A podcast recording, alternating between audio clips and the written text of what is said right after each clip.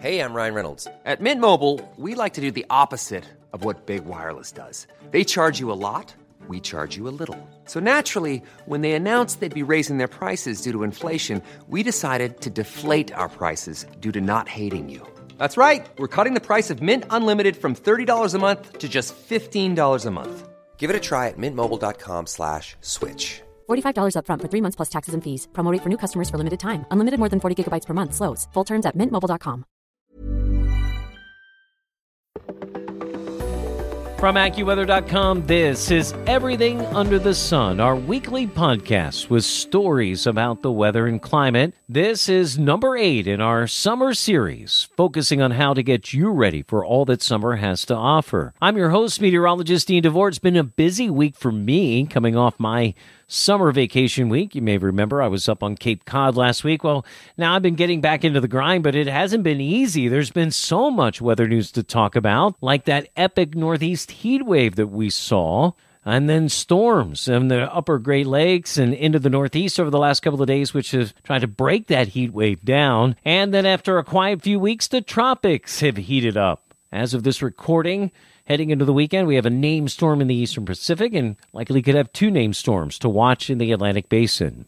While many of us have been spending evenings and early mornings gazing at the wonder of Comet Neowise in the sky, one of the uh, few things we didn't expect in 2020 that turned out pretty good, our attentions quickly get dragged back down to Earth with the ever increasing violence we see in some cities and the growing angst about the rising numbers of COVID 19 cases and whether or not we're on track to keep reopening more and more, whether or not in person school and even sports, including football, will be be part of the landscape this coming fall. As we head into the last weekend of July, I wanted to check in with the founder and CEO of AccuWeather and AccuWeather.com, Dr. Joel Myers, and get his perspective of where we are in the fight against COVID 19 and follow up on some of his earlier visits with us when he talked about the fresh air and maximization of social distancing and how those could help fight against the virus. Then we'll check in with AccuWeather's gardening expert, Brian May. We try to battle these long, hot stretches of mid to late summer heat and humidity. What are some of the things that we can do to keep our flowers and produce growing in our gardens when it gets hot? And finally, a look at the weekend forecast and beyond with a focus on who gets relief from the heat, who doesn't, and where the tropics are heating up. We have another busy show planned this week. Friends, join me now as we talk about everything under the sun. And in our opening focus, it is my pleasure to welcome in the founder and CEO of AccuWeather and AccuWeather.com, Dr. Joel Myers. Joel, I was just looking back. You know, we had you on Everything Under the Sun in our opening COVID series back on March 26th. The last time we haven't had you on since April. So it's been about three or four months. It's it's hard to believe that it's been four months since we started the COVID series. Here we are, well into summer, entering the final week of July. It's been an amazing couple of months, and I just wanted to take some time and check in with you, not only about uh, some things that uh, we talk about in the news, and it seems like some of the things that you were talking about early on have uh, really come to fruition in some of the ways we're thinking about how we're dealing with COVID 19. And maybe even more specifically, some of the great things that AccuWeather has been doing since March, April, May, June, and July to really uh, help people get through COVID and really get through with their lives on this busy weather time. I mean, look at all the things that are going on in the weather massive heat waves, and the tropics are amazingly active right now. So, so many things going on. First of all, Joel, how are you and your family, and how are things going this summer for you? I'm doing uh, great. I'm dealing with a uh, unique situation. Hopefully, uh, this too shall pass.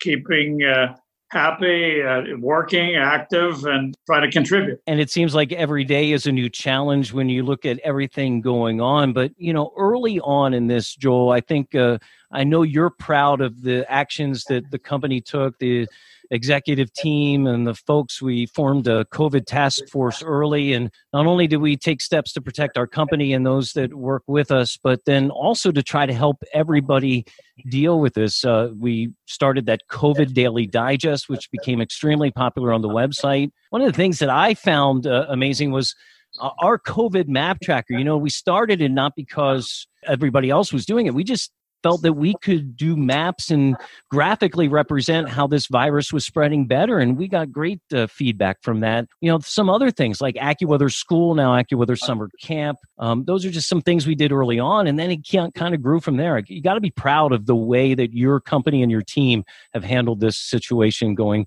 from the very beginning. Oh, extremely proud, Dean. I mean, uh, what we've always been uh, proud of and effective at is entrepreneurism, being able to pivot and, and uh, to whatever the world throws at us and what opportunities uh, are out there to help people and companies live their lives better, safer, and more profitably and, and more effectively. And so, wherever the weather and the environment plays a role, and where people can, and companies can are faced with decisions around that, our objective is to help them make better decisions. And one of the early aspects of that is our AccuWeather for Business folks giving free SkyGuard service to hospitals. And now, I think even more so of importance, uh, the temporary testing structures that keep springing up across the country with testing becoming more and more uh, kind of a, a key factor in fighting COVID and figuring out where we go from here, right? Yeah, well, they're outdoor activities, of course, sometimes with tents and people at risk if severe weather should strike uh,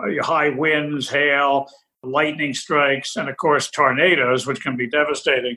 And so, yeah, we uh, signed up, uh, provided free service to uh, 500 hospitals, I think in 43 states, took advantage of this unique service where we provide uh, the greatest lead time on, on severe weather of any source greater accuracy, greater pinpoint accuracy, the elimination of false alarms.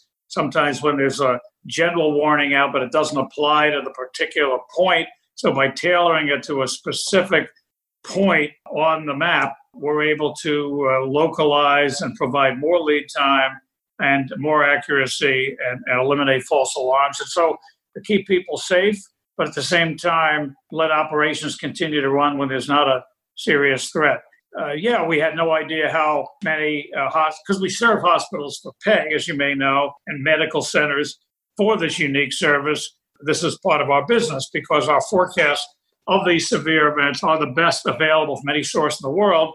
Very proud of it, unique capability by intellectual property, patents, but also the unique skill of these teams that have been trained and, and evolved in severe weather techniques. But uh, this is free service to contribute in this uh, unique COVID world. This is uh, uh, what we're very proud of. Uh, services that would have cost millions of dollars for these hospitals to buy, but uh, giving them away to protect the people, the patients, and so on. So, extremely proud of that venture, and it's been going on. These hospitals have been using the service for several months now. You and I have talked before my DNA as a person and the DNA of the company of AccuWeather. This entrepreneurial spirit has always gone hand in hand for me personally. And we have so many people that are like that. And through some great conversations, you know, we came up with a couple of things. I think one of the things we realized that people would be spending a lot more time indoors.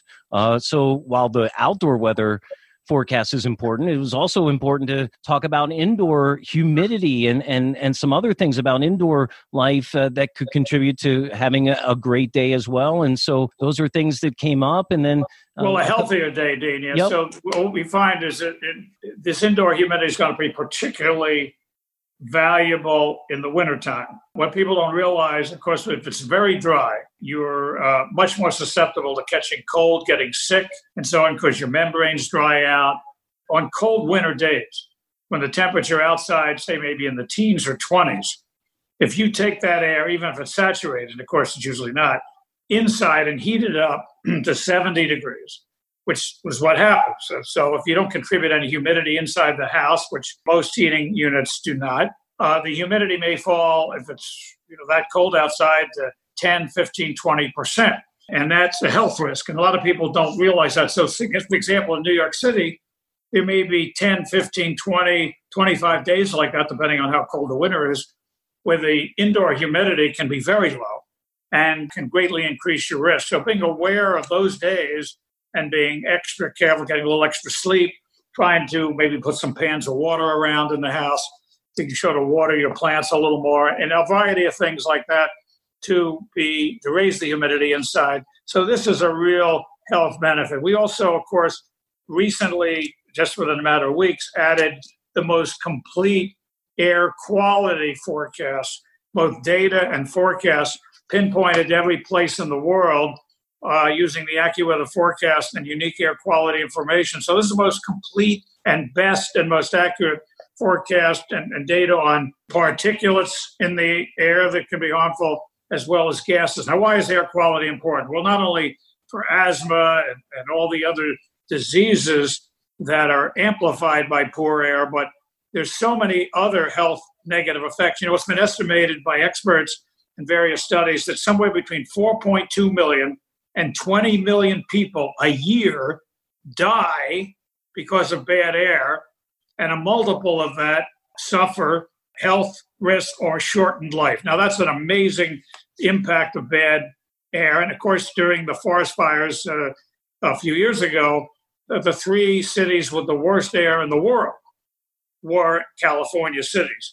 So it affects, it can affect people anywhere, and you got to be tuned into it because, um, Uh, you know, we don't have events like we used to when there was a London smog that would kill five, 10,000 people in a matter of days, or Donora, Pennsylvania, back around 1950, where 48 people died in a week in a small town because of the intense smog. But it all adds up, and it, it's not that dramatic, but it's insidious. And, and so many other things like that that we offer to keep people healthy that are on our new app, for example, and on AccuWeather.com. Yeah, we're going to talk about the new app here in a second, but that the partnership with Plume Labs, and we talked with them here a few weeks ago and Everything Under the Sun, is amazing, and we look forward to that. And then the one other thing that I thought was uh, was really a, a, great idea from folks came from uh, kind of the genesis from our president Steve Smith, and really resonated with uh, many of the meteorologists who have children and those who don't that are like to be teachers. We have we started AccuWeather School when school was in session. We've gone to AccuWeather Summer Camp now with great lessons about the science and you know, it's been amazing to watch Neowise, something that we didn't expect to see in the sky, this great comet this last uh, week or so. You know, that kind of thing with the helping folks uh, teach their kids in this uh, new world of education and then keep that going over the summer. And I know we're going to resume AccuWeather School in the, the fall. Another thing to be proud of about some of the great uh, ideas that come out from our company. Thank you. we try and be creative and contribute, and uh, there's some of the things that we've done. And uh, again, very proud of the creativity and innovation because some of these ideas, and a number of them come from all levels within the company. Joel, we're going to take a little bit of a break. When we come back, we're going to talk to Dr. Joel Myers, our founder and CEO, get a kind of a, an update on where his thinking is. A lot of the things that he was talking to us about several months ago are now becoming more standard accepted practice as we fight COVID 19. Kind of get his thought as we get into the future, the rest of the summer and early fall, and what may happen and beyond. We'll take a break and be back with more after this on everything under the sun. Make AccuWeather Daily a part of your daily routine. Enable the flash briefing and say, Alexa, what's my flash briefing? To access this content on Google Assistant, all you have to say is, Hey Google, talk to AccuWeather Daily. You'll get the top trending weather story of the day every day. Welcome back to Everything Under the Sun. I'm AccuWeather meteorologist Dean DeVore. We are joined by founder and CEO of AccuWeather and AccuWeather.com, Dr. Joel Myers, as we continue our conversation, catching up. It's been three months, which is hard to believe that we haven't talked in that long, but uh, coming through summer now with the things that we are seeing and hearing every day it seems changing new information. We're getting good news about the potential for virus uh, immunizations and vaccines. Still testing is uh, something that's really been a, a, challenge. Numbers speed of getting the results and the accuracy of the results in terms of the actual virus of antibodies ex- as well. But you know i wanted to go back to some of the things joel that you and i talked about in some of our early discussions about this. And it seems like those things that you were bringing up uh, two, three, four months ago are certainly becoming accepted in things that people can do to try to uh, fight the virus. One of these things that came up was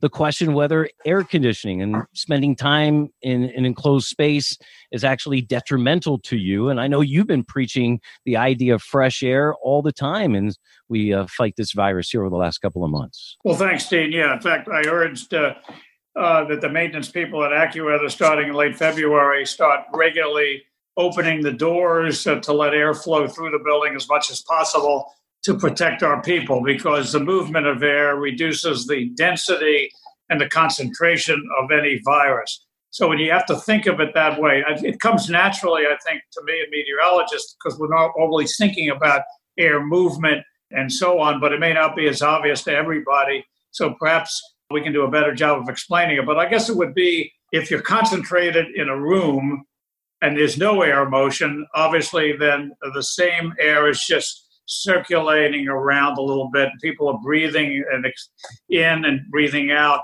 uh, the same uh, air. And so if someone is sick in that room over the course of several hours, everybody in that room is inhaling a significant number of uh, coronavirus particles, which may make uh, and will make some of them sick.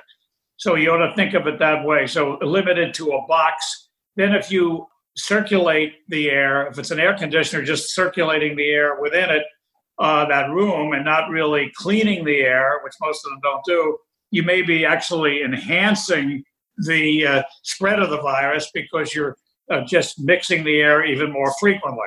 On the other hand, if you're outside, not only is there a movement, but the air moves horizontally and vertically.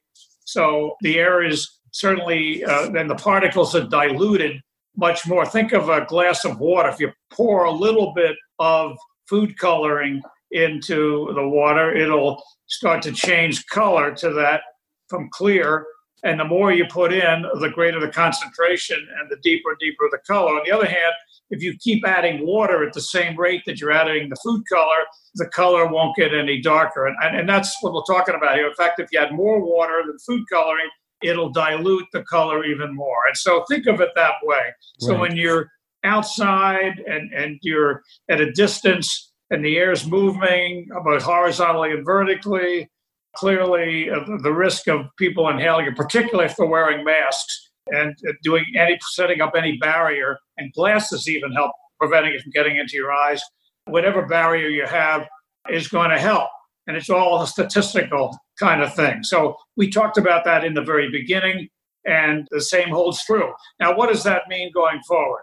As people are out and about and they're taking these precautions, less spread. But when people are then confined by cold weather and bad weather to inside, then the risk of catching, if there are people that are sick, uh, is going to increase. Also, when you're outside too, Joel, it's also there's other things in the atmosphere that also help fight the disease and stuff too. So fresh air, you know, not only the movement of it, but uh, everything else that's outside too. I mean, it's it has to be good to get outside. Now we're getting into that push and pull. It seemed like things were starting to try to reopen. We got to a point, we started to see numbers come up, and now it uh, seems like we're right on the edge of whether some areas want to go back with more restrictions. Uh, you and I happen to be probably two of the biggest college football fans here. And of course, everybody wonders are we going to play college football? The NFL seems to be going ahead with plans to play even without folks in the stands you know a lot of things to consider. I think folks are just wondering what the fall will be like. Do you have, i'm not asking you to pull out a crystal ball but do you have some thoughts here as we go over the next couple of weeks? Some things that you want well we're getting beyond weather now here dan and, and into uh, certainly i'm a big uh, college football fan. I'm a big penn state fan. You know i've only missed uh, seven home football games since i arrived on the penn state campus in 1958 you know that's part of my life and i'm going to be disappointed because i'm not going to go to the stands this year even if they're available because i'm not going to take the risk. But uh, hopefully i'll watch the games on television. I think the risk is that if a couple players on one team get it they either won't play or the whole team may be infected and so what happens then? So uh, i hopeful i'm hopeful that sports will resume. Major league baseball starts today or, and um, i'm hopeful that there will be games but it's really hard to predict because there's so many different risks. Clearly, we're not over this virus by any means. We're going to have to be battling it. Amazing scientific progress. Let me just wrap up with this. We are in a better position to overcome a disease like this than we've ever been. Why is that? Because we have great scientists. We have uh, science. Science has progressed, keeps progressing. Science is, you know, the savior in so many ways. And uh, we have great universities in the United States and in other parts of the world. And, and scientists are able to communicate faster and more completely than ever before. through the internet, which didn't exist uh, 100 years ago in the Spanish flu and so on. So uh, clearly, there's been, as you said at the beginning, challenges with the testing, although the United States has conducted more than 50 million tests. And remember, four or five months ago, nobody was expecting this. You go back 10, 20, 50, 100 years, 1,000 years, we wouldn't have had any way to fight this. But now we're already developing vaccines in many parts of the world. People are, there's cooperation, antibody tests. Amazing progress is being made behind the scenes. Just the mortality rate has diminished significantly because of uh, this exchange of information on the internet. Doctors and, and hospitals and nurses have had more and more experience in determining what works, what doesn't work. And so the survival rate is increasing with each passing week. And there's very little comment about that. But look at the mortality rate, how it's declining as doctors figure out how, what best procedures are, what medicines to give when to reduce the intensity of the symptoms, to increase the chance of people getting when to put people on respirators, what to do when they're on. Just the number of people that are on respirators, the percentage that survive keeps increasing with each passing week. So there are a lot of positives uh, in all this, led by science and the connectivity and, communications uh, driven, uh, available through the internet and modern science. Well, Joel, thank you for your time today. Appreciate those comments. Uh, yeah, it's been interesting. I mean, I don't think uh, we've ever seen the scientific process play out as uh, rapidly as it is in front of us. It's almost like play by play every day you get a, a, new piece of information and certainly and you know the interesting thing is it's uh, it is global cooperation but there's global competition. Right. Which is a good thing. The capitalism of the companies trying to race against each other to get the first vaccine to develop these other treatments to figure out which medicines work. And so let's never lose track of that. The capitalism the profit motive of these companies to accelerate progress. If it was just all run by the government, who knows where we'd be. Thank you very much, Dean. Joel, thank you. It's been amazing to catch up and revisit some of those ideas that we talked about so early on here as we got ready to fight against COVID 19. And we'll keep an eye on things as we head into the fall and check in with you again. Friends, we're going to take a break on everything under the sun. When we come back, we're going to head into the garden. It has been a long, hot stretch in some areas here over the last couple of weeks. Not a lot of water in some places coming naturally. What are some things you can do to keep your garden in tip top shape in some of these long stretches of heat and humidity this summer? That's coming up next on Everything Under the Sun. Listen to Weather Insider every weekday for a discussion on trending weather news with me, Bernie Rayno, and Evan Myers. You'll get detailed insight into major weather events and learn the why behind the weather. Just subscribe to Weather Insider on your favorite podcast platforms today. And welcome back to Everything Under the Sun from AccuWeather.com. I'm meteorologist Dean DeVore. As I said in the open, coming off of vacation week, it's been busy had to spend a few days uh, kind of tidying up the garden. We did have some watering help while I was away for vacation week, but man, in these stretches of hot, dry weather, things can get away from you quickly in the garden. Thought it was time to check in with our own weather expert when it comes to gardening. AccuWeather's Brian May joins me on everything under the sun. Brian, as we look at this late summer period, I know that, you know, I was just away for a week and I was very fortunate to have some good watering help while I was away because we had a week here where we hardly had any rain in central Pennsylvania. And so without that, I think some of my stuff, uh, especially my dahlias, are really popping now. And yep. oh my goodness, the hydrangeas are looking amazing after being so scared that we got that early frost and, and uh, they're really pushing. But, you know, as we go through the next couple of weeks, it looks like we're going to see more and more long stretches of this heat and humidity, especially even in places that don't get those kinds. I mean, we're just coming off at least a three, four, five day heat wave in New York City and up into New England. It's been awfully hot and humid. So I wanted to talk to you a little bit about some of the things that we can do to kind of manage your garden in this heat. What are some things that you uh, recommend to do to keep folks uh, keeping the gardens pretty when it's all hot and dry? Sure. So managing the uh, gardens in the heat can be a bit of a challenge, but there are ways to um, kind of stay ahead of it. So let's break it down in terms of um, your perennial garden, and then we'll talk about your vegetables. So, with perennials, the good news is that anything that's blooming now is is pretty much used to the heat and actually likes it. So remember other weeks we talked about there are different little mini seasons within the gardening season. So right now we're into the midsummer blooms where you have your coneflower and your black-eyed Susans and and you mentioned dahlias and butterfly bushes and all those great spectacular things that are blooming now. They're fine with the heat as a general rule, mulching is always a great way to hold in the moisture for them. Right. So if you do some watering, you want to try to com- protect that from evaporating out.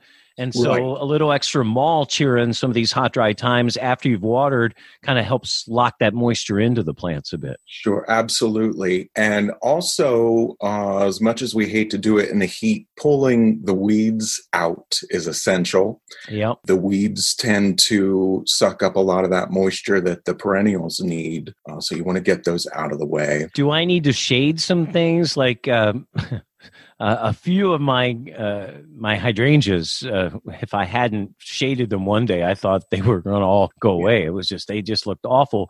You know, if I, I found that if you've had something that you've either transplanted this uh, early in the season or maybe not was doing so well early, that you might want to take a little bit of uh, some provide some temporary shade in those long hot days when there's no relief at all.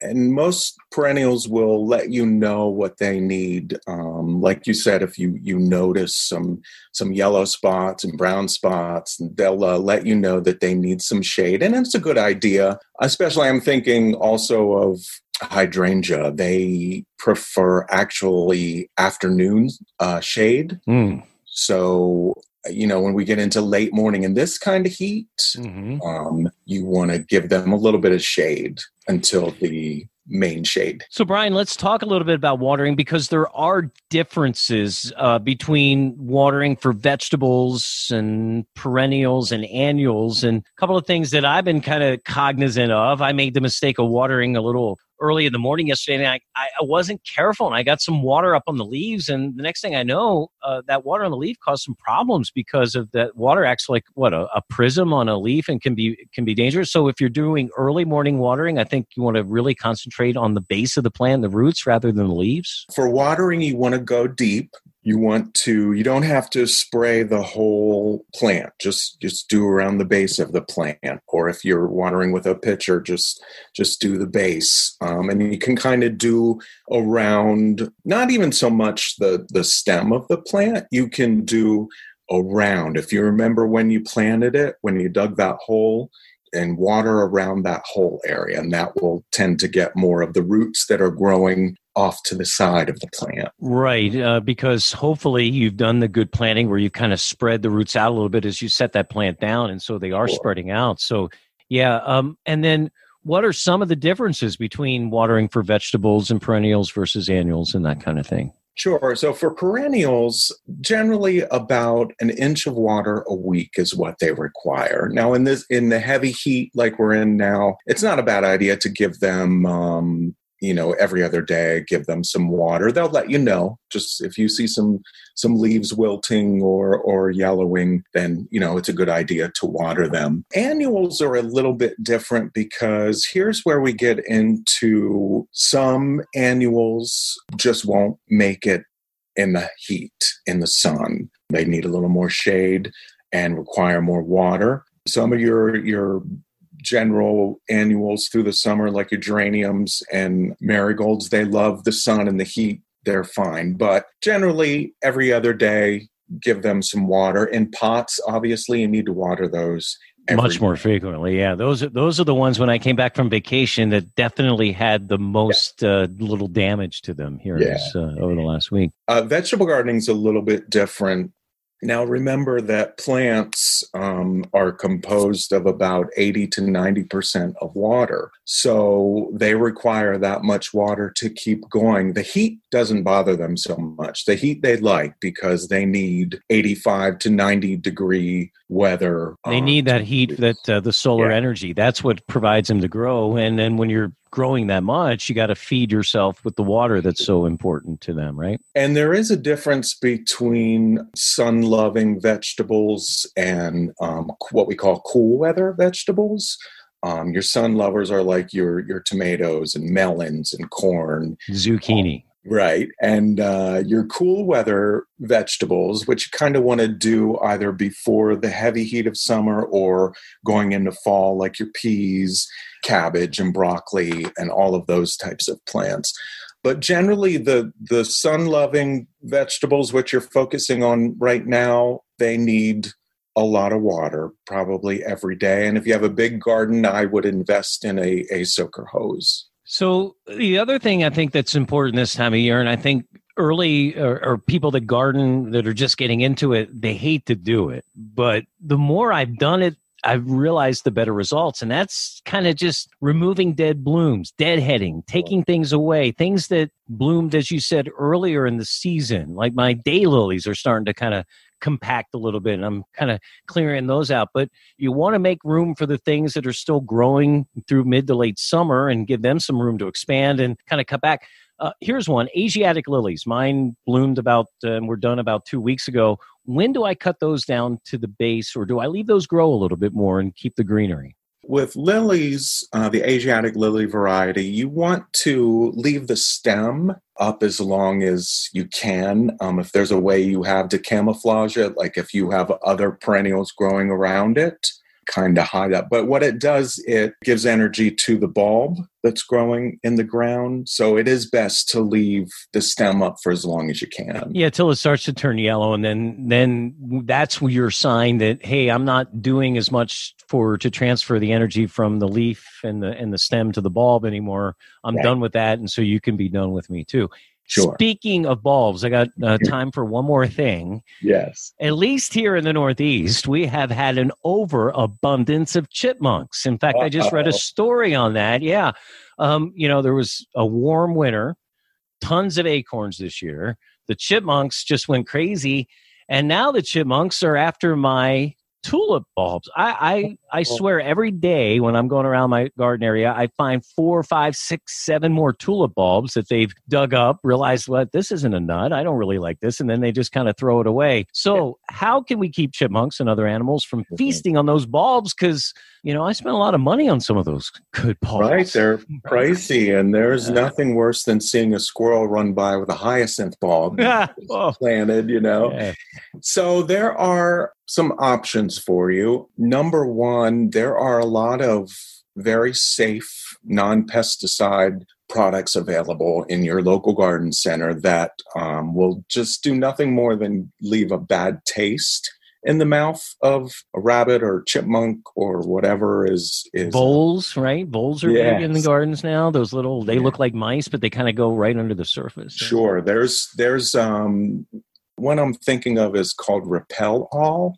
Okay. And it is for uh, groundhogs and, and to keep deer away. You just spray it on the, the leaf and it, and it will leave a bad taste in your mouth. Now, for bulbs, when you plant those, there are some products, um, and one is actually bone meal. You sprinkle that onto the bulb as you're planting it. Um, it makes it uh, undesirable to the uh, little varmint and uh, hopefully keep it away. Well, that's uh, certainly something I'm going to look at here the next couple of uh, weeks. And yeah, and yeah, I think is to just simply dig out the tulip bulbs and that way store them until the fall, and you can replant them maybe in a better location. I don't have that kind of time, Ryan. Come on, man. I know some. Yeah, they do. Uh, well, or they'll put the bulbs in. Uh, don't they have those like packages or almost like uh, wire things uh, where you can put the bulbs in sure. and then dig, take them out, and then put them back in in the fall.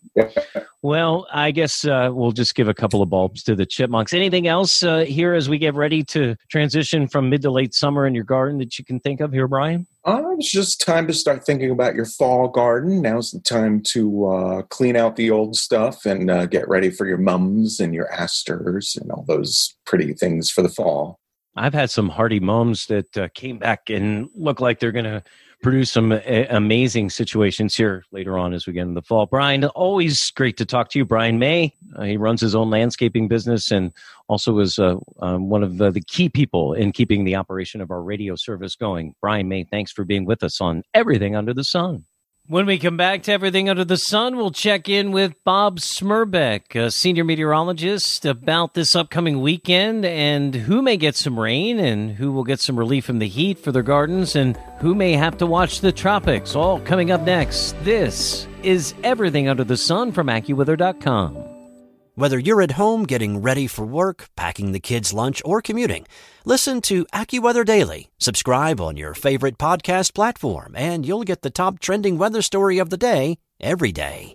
And welcome back to this very busy edition of Everything Under the Sun. I'm AccuWeather meteorologist Dean DeVore. Again, appreciated our opening segments with founder and CEO of AccuWeather and AccuWeather.com, Dr. Joel Myers. And we just got out of the garden with Brian May, and now it's time to talk about the weather for the upcoming weekend and the early week beyond, and we got a lot to talk about. Um, we're welcoming in one of my favorite people at AccuWeather. He always finds a way to make me smile and laugh and that is AccuWeather senior meteorologist and the person who kind of coordinates our continuous improvement training here at AccuWeather, which is very important. Just like anything else here, uh, meteorologists, we need to learn something new every day. And I welcome in Bob Smerbeck. And it's kind of funny, Bob, we're talking gardening, and you're well known for growing some hot peppers in your garden. How those looking here on this uh, late July? Oh, they're going good, Dean. In fact, I can look out right now and uh, keep an eye on the garden because there's been a groundhog who's been uh, wandering around. I think he ate a one of my pepper plants, or at least oh, tried to. So if I catch him in the act, he, he's going right in a cage or something like that. Do you? Uh, you're you're more of a gardener for vegetables, right? You're not so, so much so for for the flower stuff, right? More more vegetables. Yeah, I'm more of the vegetable garden. My wife grows the flowers, so her flowers are um, just starting to bloom right now. So things are going pretty good right now. Yeah, the only uh, the only complaint that I've had uh, this summer is, uh, you know, obviously we've really had to water here locally where we are in central Pennsylvania late, uh, but uh, and then the chipmunks have been taking oh, uh, yeah. taking aim at our tulip beds and all those bulbs. So, Smurby, let's talk. It's not like we don't have much to talk about. We shouldn't really be killing time here. This is a, a busy pattern heading into this weekend. Um, we're looking at this as we record this segment now on Friday midday. We've just about uh, broken all the heat and humidity for a little bit in New York City. They had some really heavy downpours come through late Thursday, and then even Friday morning, there were still some heavy downpours coming through there. Uh, Boston had some earlier too, but it looks like that little northeast section uh, going into the weekend gets a little relief, not as much as we saw in the modeling earlier in the week when we were looking at this, but a little bit of relief before the heat and humidity builds. And my goodness, my friend, it looks like another long heat wave in for the northeast of New England. Three, four, five days again of 90 plus New York City over to Boston as we head into the early part of next week. Oh, that's right, Dean. Uh, uh, there's a front that's uh, just south of New York City right now. And uh, as we head into uh, Friday evening, into Friday night, into Saturday, some uh, drier air will move in from the north it's already moving into parts of upstate New York and New England. That will press southward through the weekend. Um, one thing about the air mass, it's drier, so it's just a maybe just a tad less humid, but it's still a pretty warm air mass. Uh, uh, so temperatures will be on the warm side, but there won't be that oppressive humidity at least uh, the first part of the weekend. Maybe the uh, humidity tries to start returning slightly uh, by Sunday, but definitely by Monday, uh, that's going to be pretty brutal across the uh, northeast corridor there. Yeah, the the last heat wave for uh, New York City up to Boston really started to get going. That's uh, last Saturday, uh, and then was around into about Monday or Tuesday before the break. This one starts a little later. I, I agree with that. I think, I, I mean, I, to me, it's close, Smurby uh, whether or not New York City gets to 90 on Saturday, it's probably within a degree or two, right. but it's almost definite we're going to have at least another three day uh, heat wave there. will be the second one. And, you know, we were having a little joke in the office. What are the over unders for? Uh, that's a betting situation for those that don't know. What's the over under for more heat waves in New York City, including this one? Like two and a half, three. There could be two or three, three, four stretches, even into September, where we see multiple days of 90 plus. Yeah, I, I agree with that. Uh, the, the way the pattern is, there's a big ridge of high pressure, mostly over the middle of the country, and there's somewhat of a west northwest flow uh, from the Great Lakes into the northeast. So if it's dry, that's somewhat of a warm flow in the summertime. In the wintertime, it's a whole different ball game. So at times it's uh, disturbances come through and bring a little a little more refreshing air mass in, but it's usually still warm, maybe a little less humid, uh, maybe more seasonal. But as soon as that air mass moves away, boom, the, the heat comes right back, and then the heat usually lasts for for several days in a row, and we're going to see. Uh, that happen again later this weekend and early next week. All right, so this weekend that heat is bottled up kind of in the middle of the country before it makes that surge up into the northeast. But um, as we get later in the weekend and then early next week, there's another bit of relief that is going to come down first into the northern plains and then make its way over to Chicago, Detroit, maybe Monday into Tuesday. And then that looks like it gives us a little relief from this next yep. heat wave in the Northeast. So there is some light in the tunnel middle of this upcoming week that the Northeast gets a little comfortable again. But I think then we're back to the races building in. Uh, let's turn our attention. Uh, we want to update the latest information on the tropics. We now do have two named systems in the Atlantic Basin. We have Douglas in the Pacific, uh, which has gone from the Eastern Pacific now to the Central Pacific as it makes its way towards uh, Hawaii. Again, if you're listening to this podcast, uh, if you want specific forecasting for the Atlantic Basin stuff, you want to get on to AccuWeather.com and AccuWeather. These are going to be general thoughts as we record this on Friday. But you know, Gonzalo, a very compact storm, not much impact where it's going to hit. It may kind of pulse to a, a, a category one briefly as it goes over the leewards and then kind of uh, weaken, we expect, as it gets into the Eastern Caribbean. I want to spend more time on Hanna with you because I know you spend a lot of time at times in our hurricane center in our tropics and you see these systems all the time. And the concern is as a system approaches the uh, Western Gulf there, and in a space where there hasn't been any upheaval in that water, it's bathwater, upper 80s, that these things can ramp up quickly. And uh, we're concerned about that in terms of the impact for Hanna. Rain we know is going to be an impact, but how much wind impact could we see as we go through this weekend? Those are beginning the big questions, right?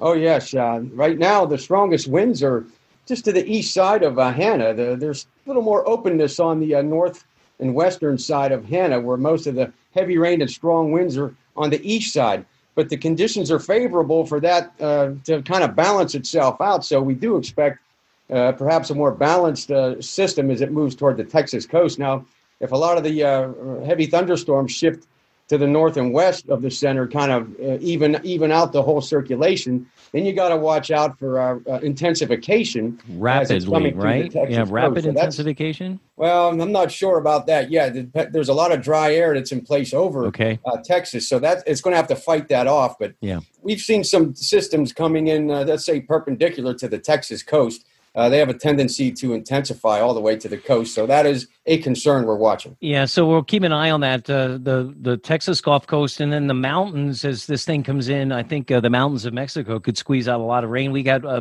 AccuWeather storm maxes as we're recording this on Friday of 12 over Texas and I think 16 or so foot and a half up into the mountains of Mexico. Um, yeah, just have you have you looked out a little farther east, is there anything else that we're kind of concerned about, or are these are enough to, to, to take us into next week in terms of what we're looking at in the tropics? Well, there's definitely a, a, a robust tropical wave uh, just off the African coast.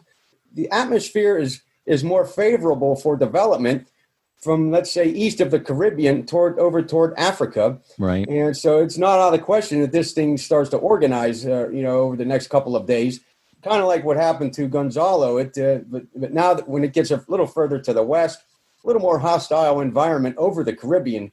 So that's uh, something we'll keep in mind. But yeah, this is a very robust tropical wave. It's uh, just west of Africa right now, and it's possible that that that could develop over the weekend. Bob, it's uh, great to talk to you. Thanks so much for being with us. Uh, so much to keep track of. Again, if you're listening to this, this is being recorded uh, midday Friday. If you want the latest on both Gonzalo and Hanna, make sure that you check in with AccuWeather and AccuWeather.com on our Twitter feeds, on our website, and we'll keep you up to date with everything else. That'll do it for another busy episode. We thank Dr. Joel Myers Brian May and Bob Smerbeck. Friends, uh, we know that you want to keep up to date with the latest weather information. We have a new app uh, to do it. It's already been updated on the Apple side. It's coming soon and fully updated on the Android side as well. We'll be talking about that in the coming weeks as we start to close out summer. And we'll be looking at uh, some of the uh, follow up stories to some of the crop situations we were talking about a few weeks ago with our own AccuWeather meteorologist in terms of agriculture. And we'll keep you up to date on the latest in the tropics too over the next couple of weeks, it looks like it's going to be a busy July and August in the Hurricane Center. So, all of that and more is coming up. Special thanks to executive producers Ken Prell and Andrew Robb and all of the hundreds of AccuWeather team members who work so hard and try to keep you informed with the best information each and every moment of the day about the weather and everything about climate and beyond. For all of us with AccuWeather and AccuWeather.com, I'm meteorologist Dean DeVore. We'll talk to you next week for episode number nine in our summer series.